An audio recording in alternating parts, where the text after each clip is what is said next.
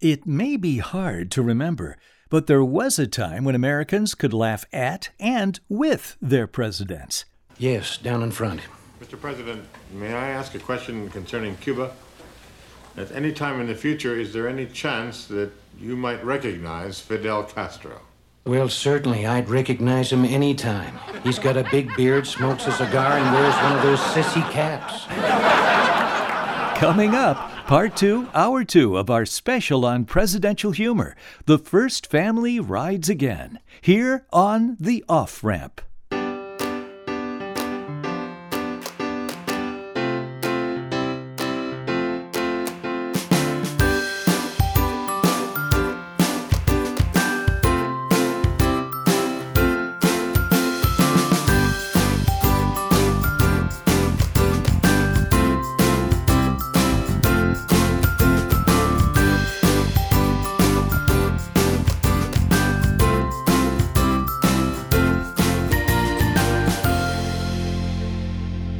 This is Bob Smith, and welcome to the Off Ramp, a place to slow down, steer clear of crazy, and take a side road to sanity.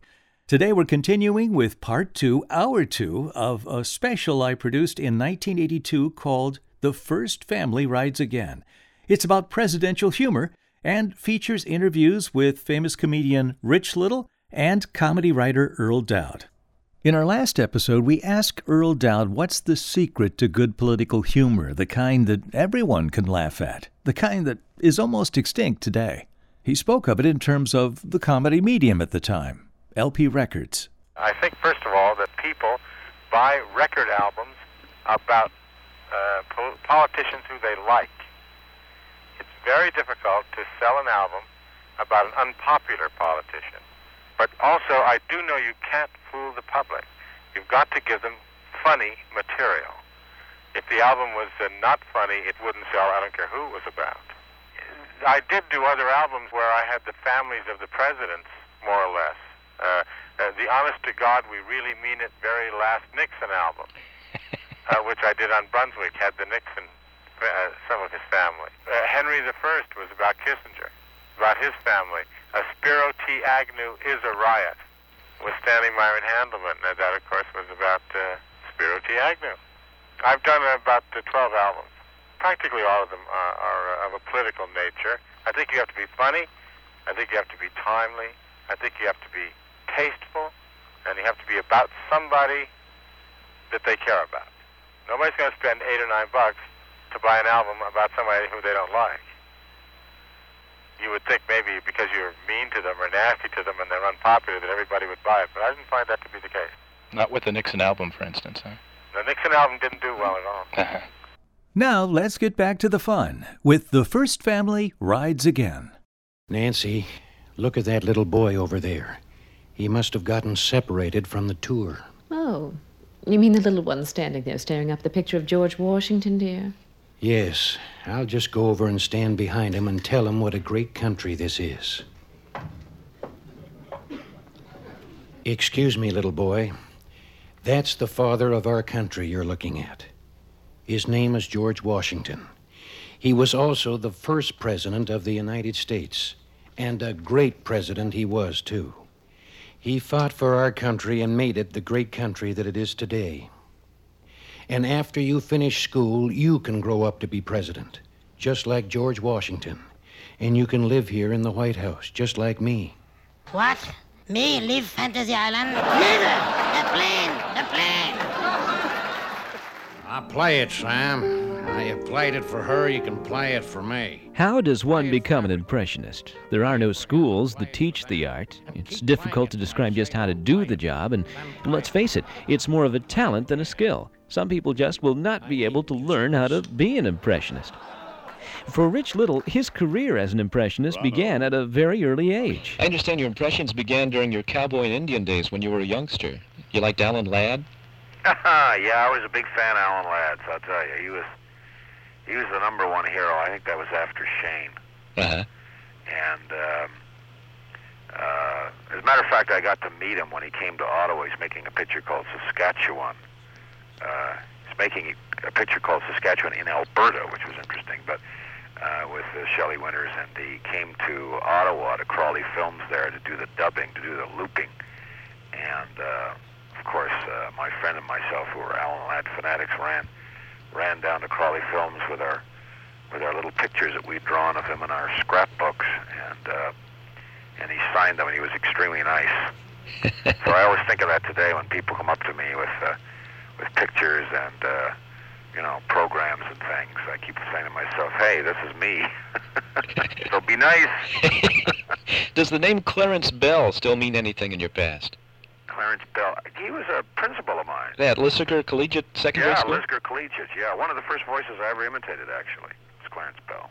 I understand he looked like W.C. Fields to you. Or you- Uh, yeah, well, he had a kind of a, yeah, he did have kind of a big nose, and I had a lisp. Uh, he had a lisp, he talked like this. Richard, what, what are you doing? And I used to answer him in his voice and say, nothing, Mr. Bell, I'm just studying. and he'd say to me, why are you speaking in that stupid voice? and I was tempted to say, well, because I'm doing you, but I didn't say that. you used to draw pretty good crowds at recess doing that, I guess. Um, yeah, well, before the teacher arrived in the morning uh, for class, you see, I'd get up and and do what they were going to do when they got there, and of course the kids would fall about, you know. And then, of course, we'd have a look at at the door, and then the real teacher would come along, and he would do exactly what I just did a few minutes ago, and kids would laugh some more, and uh, poor teachers could never figure out why walking in the door and and, and, and talking and saying good morning got such laughs. Mr. Fitzsimmons, he was a science teacher. He must have been one of the other folks that you uh, imitated, too. Oh yeah, Fitzy, yeah, yeah, uh, yeah. He was one of the first ones. He had a very nasal voice like this. Yeah, I used to end up doing all the teachers, and I was always worried that when I got out of school that I'd have no career as an impersonator because how can you go around the country imitating teachers? Right. Matter of fact, when I went into the Copacabana, this is a true story, in oh 1965 or six, uh, the Copa, New York, which was a terrific thrill for me.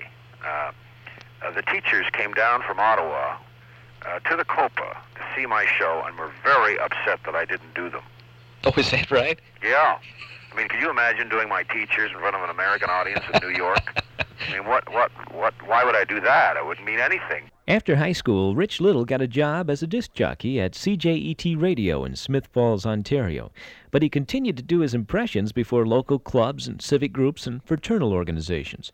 We asked him what some of his early impressions were. Uh, Jimmy Stewart was. First ones that I ever. Well, I, I John Wayne was probably a, a one that I was doing very early, and I do a lot of obscure voices like Fred MacMurray and uh, Lloyd Bridges and uh, and people like that, Glenn Ford and uh, Sterling Hayden, and uh, a lot of voices that I never really use publicly. That's sort of part of your trademark, though, doing people who other people don't mimic. Uh, some of the easier people to mimic, everybody does. You do those plus others. Yeah. Gib Kerr, the owner of Spotlight Studios, managed you in those early days. He caught your act at one of the clubs. You were doing clubs and fraternal organizations and things like that. Uh, well, we were actually in theater together, little theater, and uh, he was uh, uh, managing a dance studio, and he wanted to get into management, and uh, he started managing me, and then he was going to look at Paul Anka, but he never got around to doing it, and uh, I think he uh, he regretted that because Paul took off like a skyrocket right about that time with uh, Diana. And uh, Gibb ended up just managing me, and I'm traveling around the country with me, and came to Hollywood with me, and then we parted our ways about uh, 67 or something like that. One of the uh, Canadian television specials that you did in those days was called Liberace in Wonderland. Yeah, Now, that was, what, Alice in Wonderland with all kinds of uh, celebrities? yeah, that was the first uh, thing I ever played where I played all the parts. In other words, uh, I played Liberace as, uh, if you'll pardon the expression, as Alice. and uh, that sounds funny now. And George Burns as the um, as the, uh, the caterpillar, and Kurt Douglas as the Cheshire Cat, and Alfred Hitchcock as Humphrey Humpty Dumpty, which was perfect. Because you know he'd sit up there in the wall and say, "Good evening, I'm Humpty Dumpty," and then of course he'd fall off the wall and crack. You know, we'll be back in a moment with an omelet. But uh, it, it was fun. It was, of course, been black and white, if that dates me, and. Um, it was a little primitive, but it got a big reaction. And so uh, years later, when I decided to do uh, Christmas Carol as a one-man show with uh, with Fields as uh, Scrooge. Um, some of those same techniques were used, and I filmed that in Canada too, and it uh, went on home box office. It's been on there for three years now, and uh, won an Emmy and a lot of things. And uh, but but that uh, Liberace in Wonderland was the was the start of all that. Now I'm going to do Robin Hood uh, as a one-man show this fall with Groucho as Robin Hood and uh, John Wayne as Little John and uh, Carol Channing as Maid Marian. Happy birthday to you. Happy birthday to you. Happy birthday, Mr. President. Happy birthday to you. Well, my goodness, I I am surprised. Blow out the candles. Come on, come on, blow out the candles. Oh no. I really I well all right. Here goes.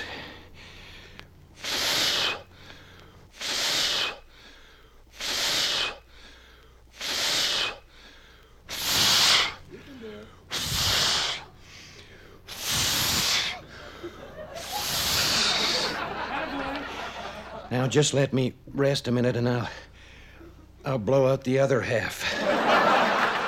It's ironic that Rich Little made political satire a way of life in his act, a way to support himself, because Rich Little comes from a very distinguished political family in Canada. I guess several of the family members of the last century of yours were very much involved in politics. A couple of them served in Parliament.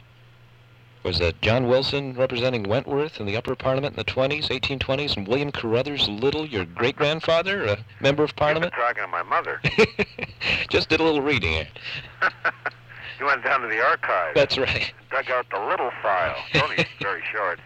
Um, you really did your homework. Well, thank you. Well, yeah, I did have, I did have, uh, uh, yeah, a couple of uh, of ancient relatives that were in politics. You're right on my mother's side, member of uh, member of parliament. Yeah, that's very true. Um, of course, uh, you know, it was so long ago. I mean, there's no chance of imitating them or anything. But, but I guess it's kind of a, a political family. Although the last couple of generations, there hasn't been anybody in politics, though. Yeah, your father was in medicine, right? Father was a doctor, right? Uh-huh. I wondered when I was going to stop talking to myself and think about an occupation. Did your folks view it that way at all? You were playing around Uh, and... my brothers did. Uh-huh. Uh, my brothers just thought I was weird.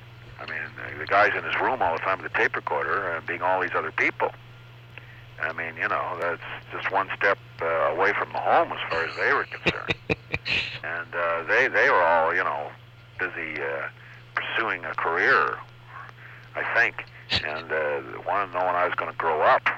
Uh, I never amount to anything, you know. Uh, so they go to their room and do their studies, and I go to my room with my tape recorder, you know. Well, didn't one of your brothers do cartoon voices? Well, my my eldest brother Fred did cartoon voices, Uh-huh. and um, he still does, and he does them extremely well too. As a matter of fact, Mel Blanc thinks he's about the best he's ever heard. Well, was that right? Yeah, he's sort of uh, in the wings. Uh, you know, uh, certain voices that Mel is having trouble with because of his age. My brother's filling in for him, so he may he may uh, uh, step into Mel's uh, shoes. Uh, it's going to be hard because Mel is the best at what he does, and my brother knows that. But he's he's a close second. Presidential humor is our topic today on the off ramp. This is Bob Smith, and for this episode, we've gone back to my vaults for a 1982 interview I did with comedian Rich Little and comedy writer Earle Doud. Roger, Atlantic Control. This is Air Force One. Departing you now. Request additional air check. Over. You know, I really have to hand it to the president. The way he handled those air traffic controllers, he taught them a thing or two. Would you mind if I sat in with you?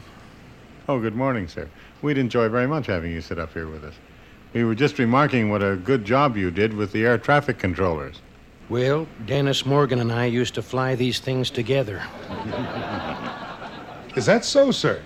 Oh, yes, yes. In painting the clouds with sunshine and Hellcats of the Navy, we logged over a 100,000 hours. That's incredible, sir. You know, I shot down four Japanese fighter planes in one afternoon in 1944. Uh, that was in the Pacific? No, that was in Lassie Comes Home. Uh, but again, sir, our congratulations on the, your handling of the air traffic controller problem. Right. Like I was saying, sir, you taught them a thing or two. Well, that's for sure. Tallahassee Center, this is Air Force One. Request your clearance for current heading and altitude. Over. Thank you for calling Tallahassee Center Control. We're not in right now. but if you'll leave your flight number and altitude at the sound of the beep, we'll get right back to you. Right back to you. Right back to you. Right back to you. Obviously, with Rich Little's voice talents, he can become in sound almost anyone he wants to be.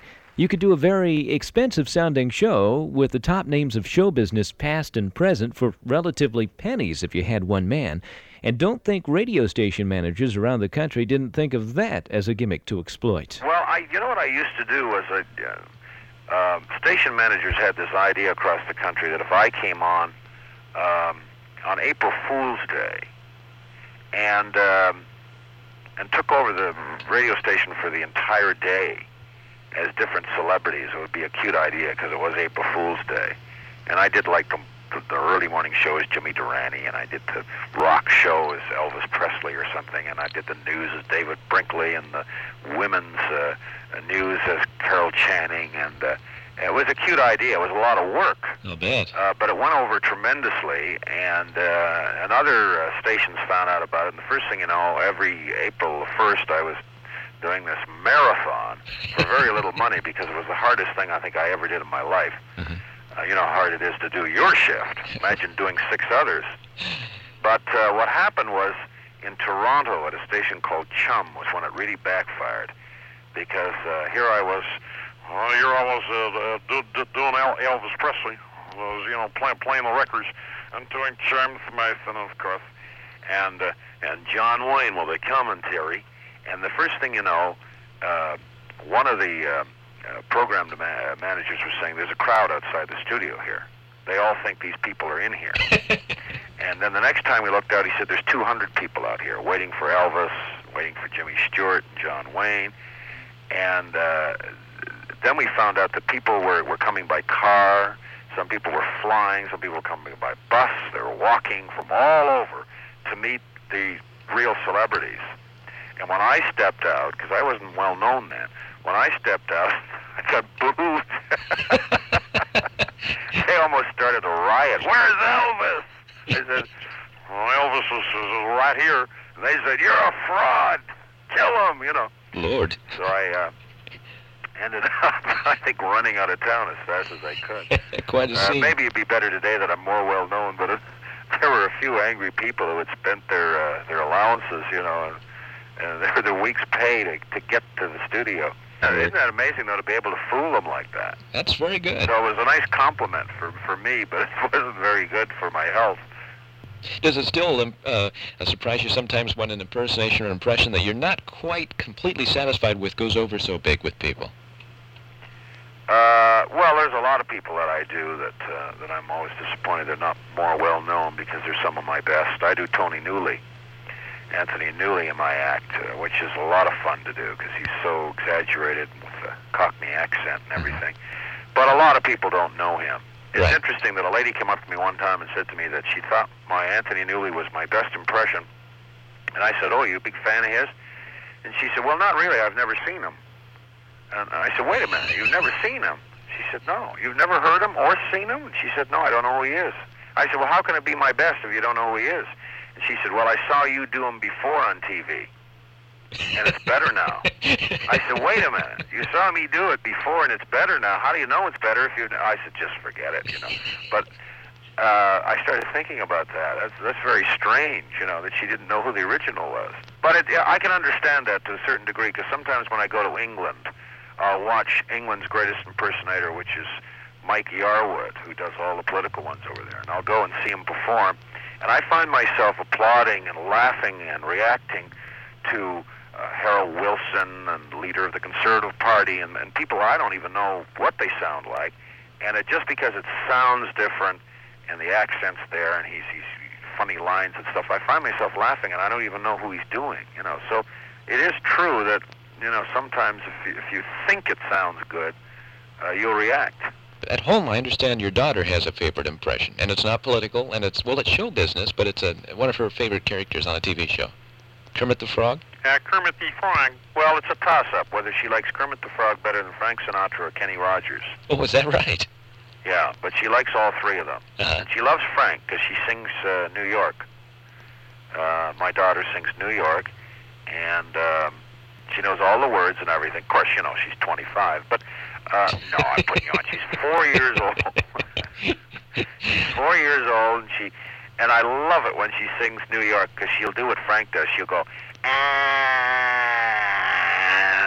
if I can make it there. It's funny to hear this. I told Frank about it, and he said he'd love to hear it. So I'm, I'm trying to sneak up behind her someday when she's doing it with the tape recorder on. You know, once she knows I'm taping her, she'll clam up. Oh yeah, you know the way kids are. Right. If, if they do something funny, you say, "Now do that for Aunt Minnie and Uncle Harry," and then they, the, the, there's nothing. You know. Uh, but she she's funny too because we'll be driving in the car and she'll hear Frank singing New York, the real Frank, and she'll say to me, "Is that you, Dad, or is that Frank?" I'll say, "No, no, that's Frank." You know. Then she'll just sing it with him. Well, it took you about seven years to do Frank Sinatra, I understand. Yeah, Frank's difficult to do. It's an attitude more than anything. But I, I enjoy doing them because I admire him so much, and uh, he's a good friend and uh, he's a good man, and uh, I get a kick out of doing them because I know all his mannerisms backwards, you know. Speaking of celebrities, one of the cuts on the first family album deals with the death of a show business personality. And now, to say a few words on behalf of the deceased, the President of the United States. You know, they say the president's schedule is a busy one. And it is. But not too busy to say goodbye to a friend. So today I've canceled a shopping spree with Nancy to come back to Hollywood to pay my final respects to a great actor. You know, he had a way with him, and he will be sorely missed. His passing has definitely created a void in my life. He was unselfish, and he was always thinking of others. You know, I remember one day after working on a picture in very humid weather, I was tired. He came into my dressing room smiling that smile of his. And then I remember he took a glass of water out of my hand, and without batting an eye, he poured it down my pants. He then shoved a banana up my nose. We'll all miss you, Bonzo. You will always be the chimp. Coming up, we'll look at comedy writing, and we'll tell you how an airline employee of the 1950s became one of the top TV comedy writers of the 1960s, 70s, and 80s. Next, a conversation with Earle Doud. This is Bob Smith, and you're listening to a 1982 feature I did on presidential humor with comedian Rich Little and comedy writer Earle Doud. The First Family rides again. You know, I like the Lincoln Room. It's nice and comfortable and traditional, especially since the Carters took the farm tools out. I think I'll just turn on the television here. I'll play it, Sam. I played it for her, you can play it for me. I play it for everybody. I play it for him and play it for them. And keep playing it till I say don't play it, and then play it. Play it again. I hate musicals. Ronald. Ronald. What? What's that? Over here, Ronald. A pale, white, transparent figure. Is that you, Nancy? No, no, no. I'm the ghost of Abraham Lincoln. The Abraham Lincoln? Yes, the 15th President of the United States. Well, excuse me, sir, but if I remember my American history correctly, you were the 16th president. I never count Polk. Nobody ever does. Tell me, Mr. Lincoln, I mean, what can I do for you? You're the actor, aren't you? That's right. I was shot by an actor. No, it wasn't me, sir. I've got witnesses. I was home doing my homework that night. Relax. Just relax.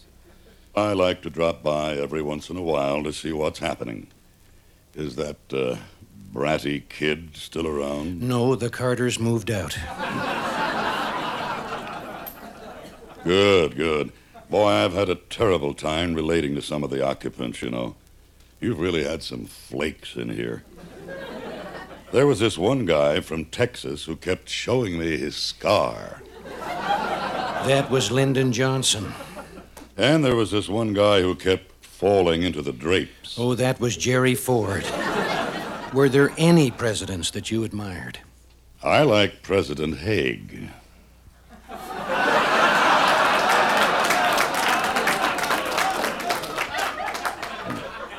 He is not the president.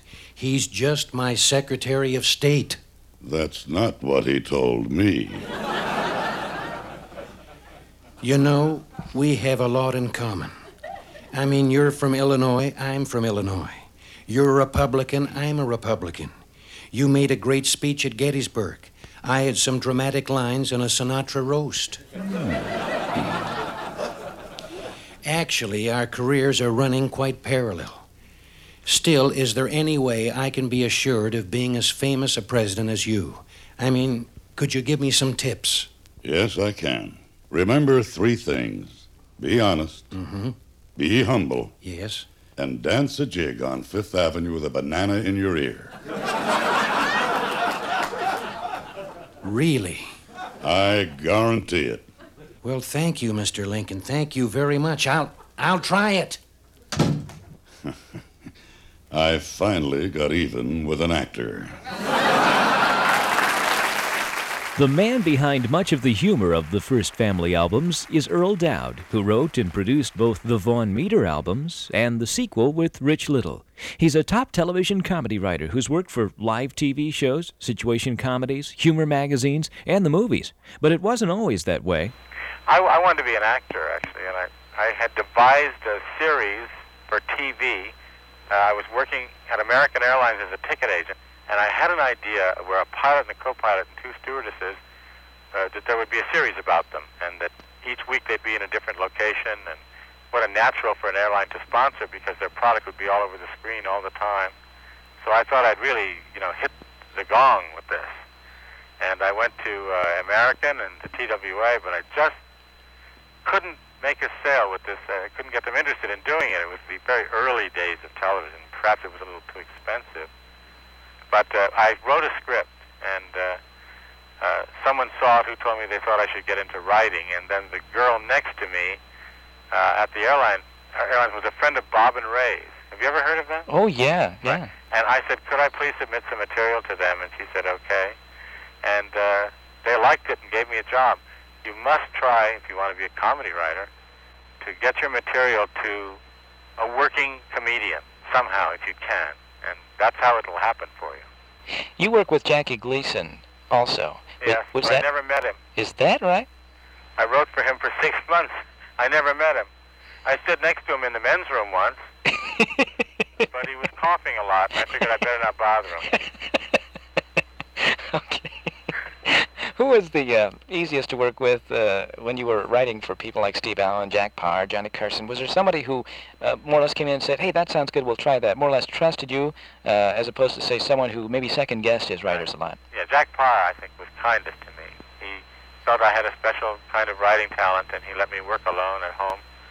And uh, we did a lot of dragnets, takeoffs on that that uh, your audience may remember. Mm-hmm. I liked working with Jack Paar very much. He was very nice to me. Bob and Ray was my most fun uh, interview. Uh, Bob and Ray was uh, the first thing that I ever did, and uh, I found uh, them really relaxed and fun to be with. I was the only guy, and so we could, and we did all sorts of wild things. You know, they used to have that overstocked warehouse where they were always getting putting these things on sale. I remember there was a bread factory that caught on fire, and we offered for sale 5,000 pieces of toast. we could always do these crazy things with them. You know, you said I was the only guy. Does that mean it was just you, Bob, and Ray? There's me, Bob, and Ray. Is that right? That must have been tremendous. Yes, they had tremendous comedy. I always liked their material, too. Yeah, they were great. It was five shows a week, Lord. so it was pretty busy. And Wally Ballou, did you have anything to do with Wally? Yeah, no, they do Wally. Uh-huh. Yeah, I don't, that Wally was there, but they did uh, uh, Mary McGoon with her recipes, ginger ale salad, and octopi. Yes, Mary used to talk like that. I did her voice as the house nurse on the First Family.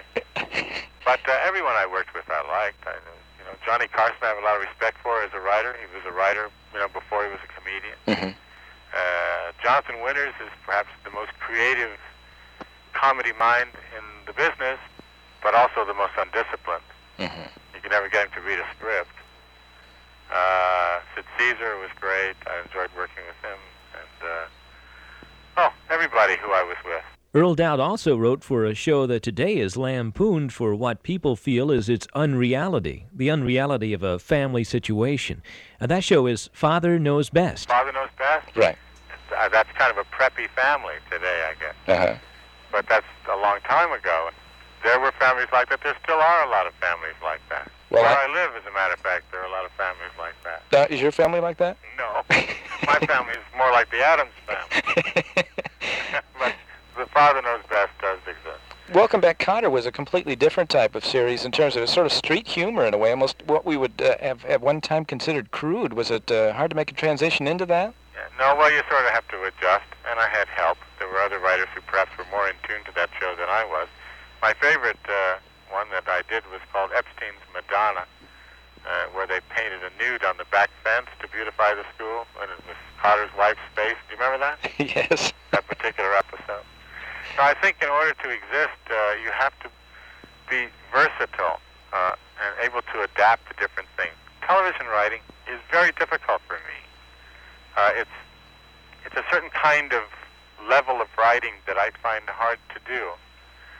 Uh, I would rather write uh, Cary Grant and Irene Dunne movies, or I would rather write Arthur, something like that. Mm-hmm. Dudley's a good friend of mine, incidentally. We're talking about maybe doing an album together.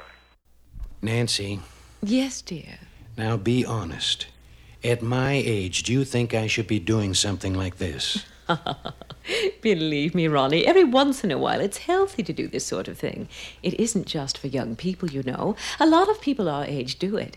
I hear even George Burns did it. But not while wearing roller skates. Probably not. And why shorty pajamas? Why can't I just wear the normal lounge type? Oh, Ronnie, you look good, dear. I like the way you look. And the water wings? I like those too. Listen, can I take off the water wings and the bunny ears? Oh, I wish you wouldn't.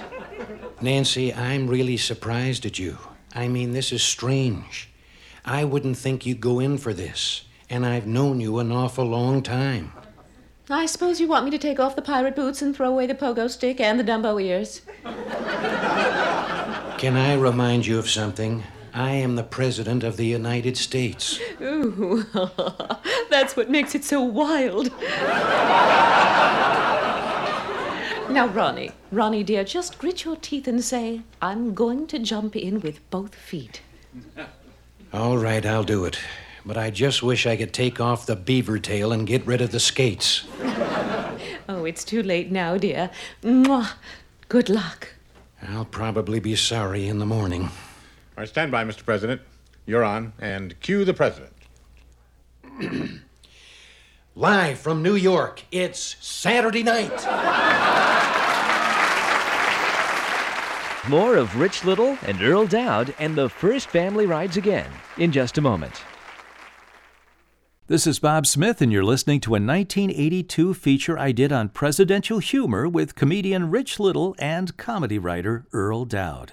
The First Family Rides Again. Good evening. This is Walter Cronkite. I'm at the White House, and we're about to tour this historic landmark with the current resident, President of the United States, Ronald Reagan. Good evening, President Reagan. Well, Walter, welcome to our home. Now just follow me down this hall and. Oh, isn't that room ahead the White House press room? Well, yes, it is, Walter. This is where our press secretaries and various staff members hold magazine and newspaper interviews. Well, may we go in? Well, I'll just open the door. It's not gonna work. I think the president's wrong. And don't quote me, but he just doesn't know what he's doing. I didn't tell you this, but this is not the right way to go. Money can't buy that kind of loyalty. Do you miss the good old days of Hollywood? Oh, I'm sorry, Walter. I never speak of films. I hope you don't mind. Hollywood to me is a thing of the past. Oh, I understand. Uh, where were we? Uh, isn't this the Dolly Madison room? It is, Walter, but we renamed it.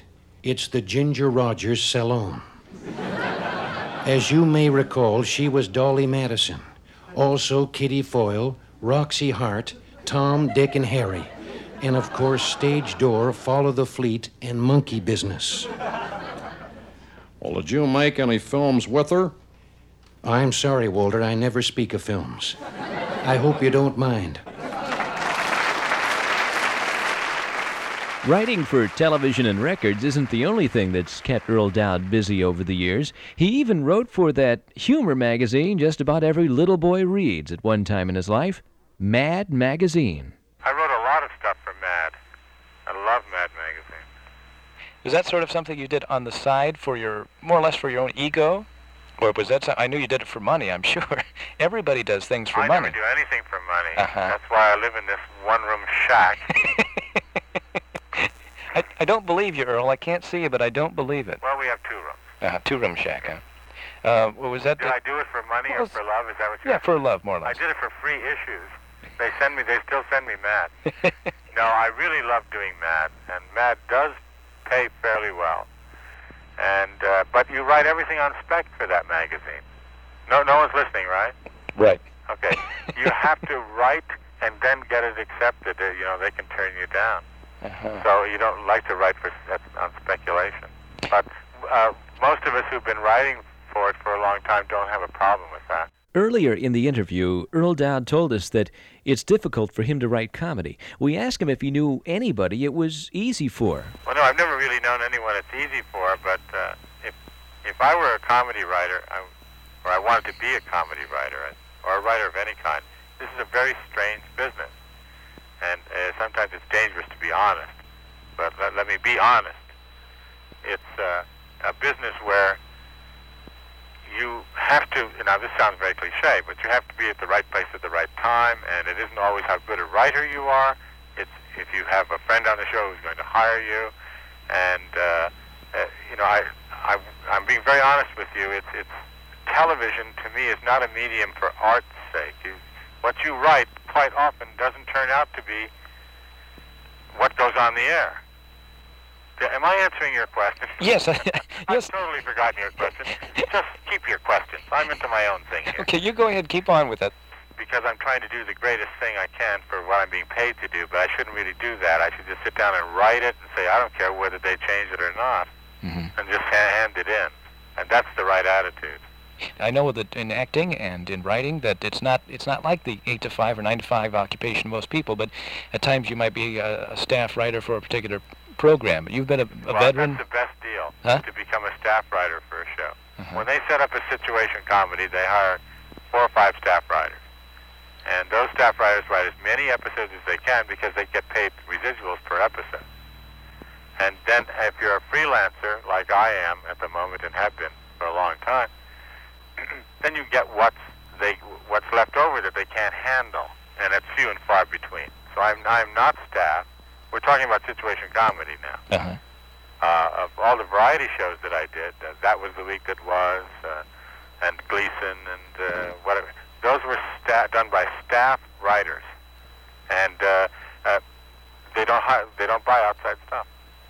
Now Jackie Gleason got one of those big lifetime contracts from the network years and years ago. Did that mean his writers were paid that well? Uh, no, but Jackie Gleason pays very well because he knows what it is to be poor, and he appreciates that, and he appreciates talent. And Jackie Gleason is known in the business as a man who almost who overpays, you might say, which is not necessarily true with all comedians, but mm-hmm. it certainly is true with him. He's a very generous man that way.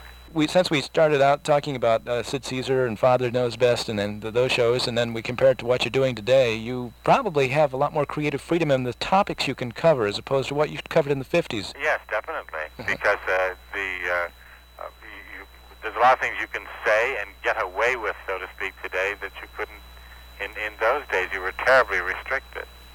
Uh, so I do feel that that you can write about more, and there's a lot more to write about. But of course, there's a lot more that's been done that you can't do again, too. So Some people think that they work better with limitations. It makes them work harder to find things that are funny. but you don't want to work hard. you just want to get that weekly check and go home. I, I can't fall in love with writing for television, as I said before. You know, I just do the best I can, and uh, and sometimes I I get I fall in love with something, and I really try and do a great job, and that's when it's destroyed. Do I sound bitter? You sound like what I've heard. Okay. What I've heard Just about. 'cause I've been there, I guess. Uh-huh. You kind of get an indication of Earle Doud's sense of humor when you realize he's a man who, in New York City, once did a radio talk show called Earle Doud's Banana Paradise. Yes, it, it uh, I lived on this island, and I took John Lennon and everybody for walks around the island, and uh, made believe there were all sorts of things for them to do, like to take the tire away from the gorilla was one of the things we had. And I put them through the ringer there. I'm trying to do that as a TV show now in a different sort of way, where I will interview you, and it will rain on us in the studio. Nobody pays any attention. Is this uh, a pilot or? Yeah. Uh-huh. You're not going to tell me any more than that, no? No, not going to give me my idea. You're too good. Uh, no, no, I didn't mean that. Ladies and gentlemen, the President of the United States.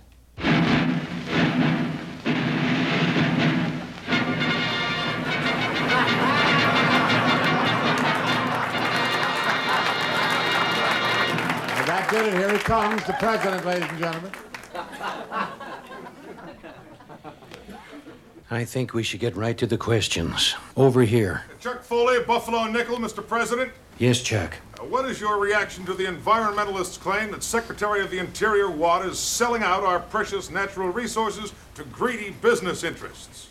Well, I don't know, but I'll let him answer that as soon as he gets back from Yellowstone National Condo. yes, yes, the lady with the rash. Yes. Mr. President, is it true that you're planning to divorce Nancy so that you can marry Brooke Shields? Oh. Well, I'm sorry, I refuse to answer questions from the National Enquirer. Please identify yourself before asking the questions, will you? Uh, the gentleman with the duck. Yes, sir. I have a question, Mr. President. Well, listen, I ask you please to identify yourself. How am I supposed to know who you are? You've got to state who you are. Now go ahead. George Bush.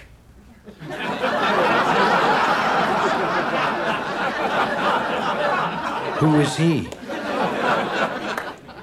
He's the vice president? Well, what happened with the deal with Ford? Fell through. All right, go ahead, Mr. Bush. Mr. President, last week you invited several liberal Democrats to dinner. Did you have a special purpose in having them at the White House? Yes, Nancy has never seen one. The lady in the rear over there.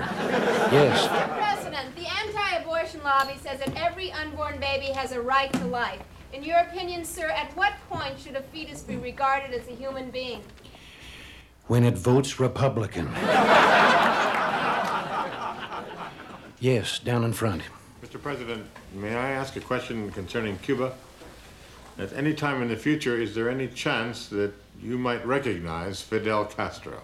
Well, certainly, I'd recognize him any time. He's got a big beard, smokes a cigar, and wears one of those sissy caps. Coming up, Rich Little and Earle Doud tell us what their favorite comedy routines are on The First Family Rides Again. Presidential humor is our topic today on the off ramp. This is Bob Smith, and for this episode, we've gone back to my vaults for a 1982 interview I did with comedian Rich Little and comedy writer Earle Doud.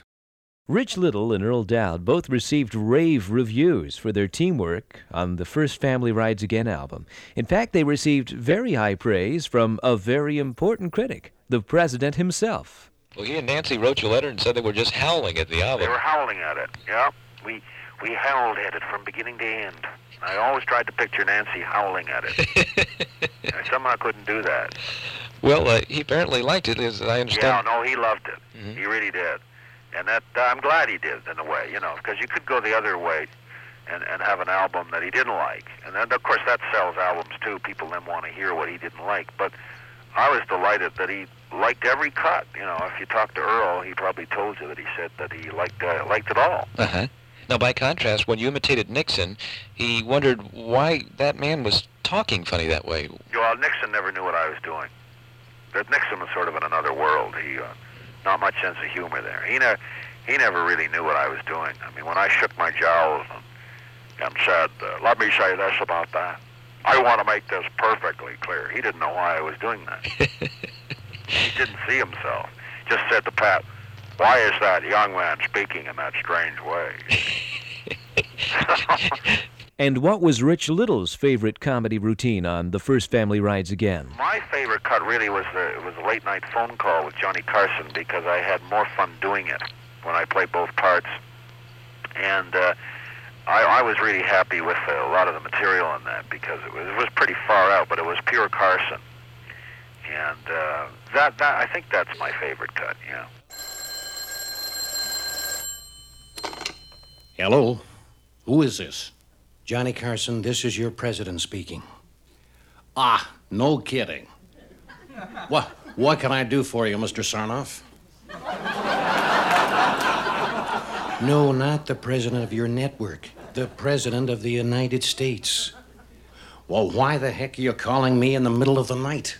Well, you've been depriving millions of Americans sleep for years. So I thought it was time to turn the tables. Besides, I have a bone to pick with you. I thought all the bones were going into your school lunch program. No, I'm talking about your late night show. I found your Karnak bit particularly offensive. It started with the very first question. No, that's answer. Karnak, the ancient and mysterious visitor from the East, always starts by giving the answer. Now, the questions are sealed in envelopes, which are being placed in mayonnaise jars and kept under Funk and Wagnalls' porch, and they've been there since noon. And the first answer was Send in the clowns. And the question is How does President Reagan call a cabinet meeting?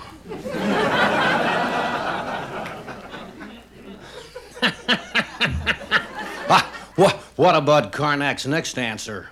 An atheist and Reagan's economic program. An atheist and Reagan's economic program. And the question is? Name two things that haven't got a prayer. and the next answer was even worse. How worse was it? Washington, Jefferson, and Reagan. Washington, Jefferson, and Reagan. And what's the answer, oh, oh sage of the East? Name three presidents born in the 18th century. May a diseased poultryman stage a pecking contest in your shorts. Now, come on, Mr. President. Where's your sense of humor? Now, I know you like good jokes because your budget is full of them. Well, how about this one? Agent Orange. Agent Orange. And the question is who handles the president's hair at the William Morris Agency? Well, well, that may have bugged you, but the next letter from Karnak wasn't political at all. Remember, the answer was AWACS missile. AWACS missile. And the question is? At Madame Tussauds in Paris, what is the figure of Bishop Sheen holding in his hand? Hiss! Boo! Boo! May a camel with a weak kidney find your jelly bean jar. Well, that's very amusing, but I'm still upset about the rest of Karnak's answers, especially the one that said Mediterranean fruit fly. Mediterranean fruit fly. And the question is? What kind of zippers do you put in an Italian sissy's pants?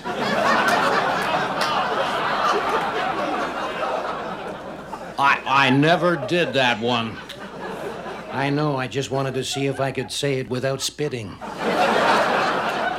But you did do a Karnak on William Safire.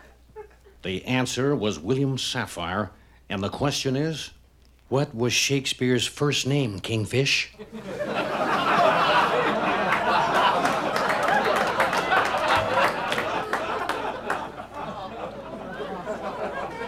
May a dog in heat romance your shin for the month of November. You know, if you found that offensive, the last envelope must have made you bananas. Well, it certainly did. The answer was King Hussein, Richard Nixon, and Alexander Haig. Ah, King Hussein, Richard Nixon, and Alexander Haig. Name a sheik, a sneak, and a geek.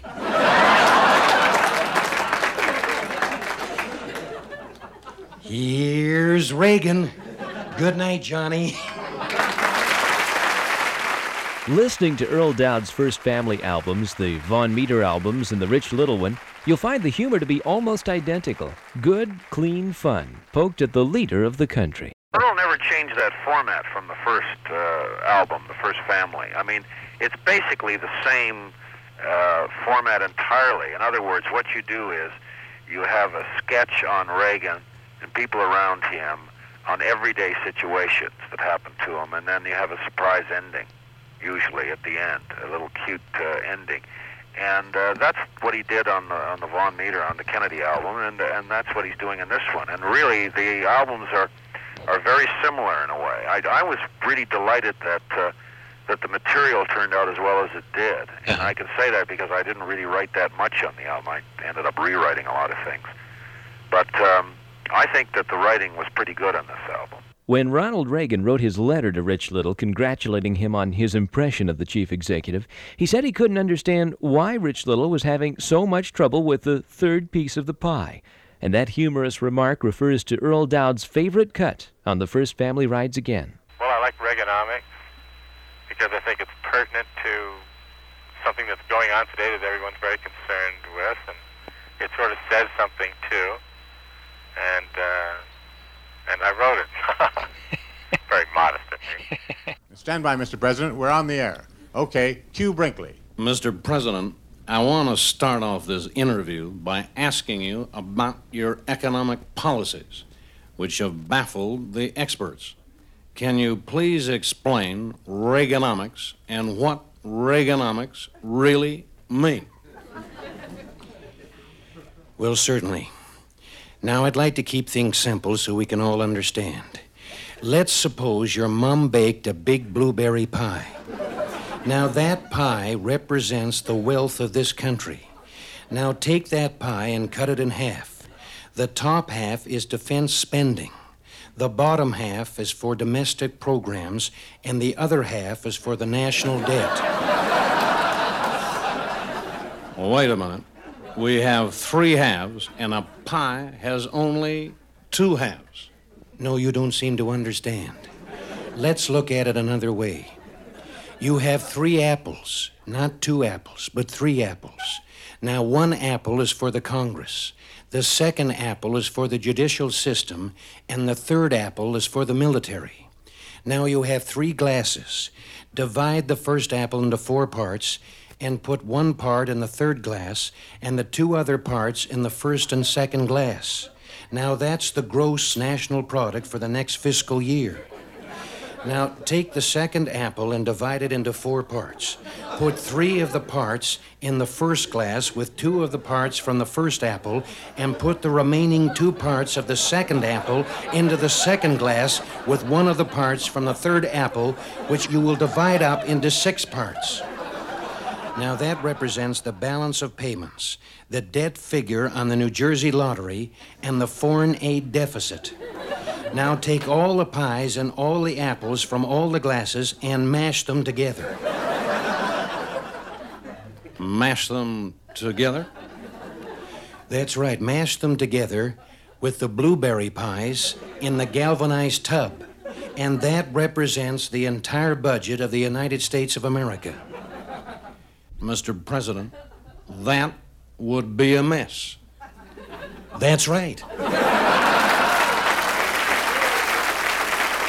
One thing both Rich Little and Earle Doud seem to appreciate is the spirit with which all this nonsense was taken in the White House. It's probably a measure of the man that the most powerful leader in the world can laugh along when others poke fun of him. And it's a measure of the country when it gives its people the right to laugh at the leaders if the people want to.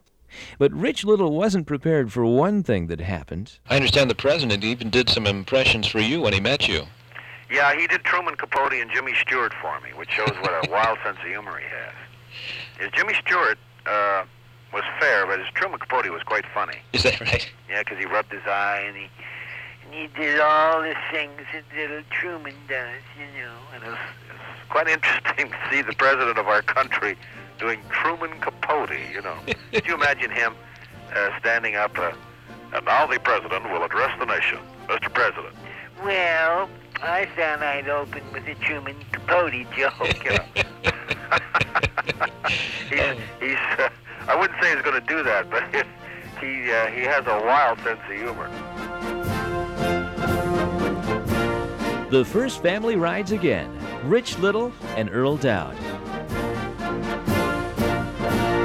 And that's it. Part two, hour two of The First Family Rides Again. Our special on presidential humor, an interview feature I did back in my radio career in 1982. Hope you enjoyed it, and hope you'll join me next time for more fun on The Off Ramp.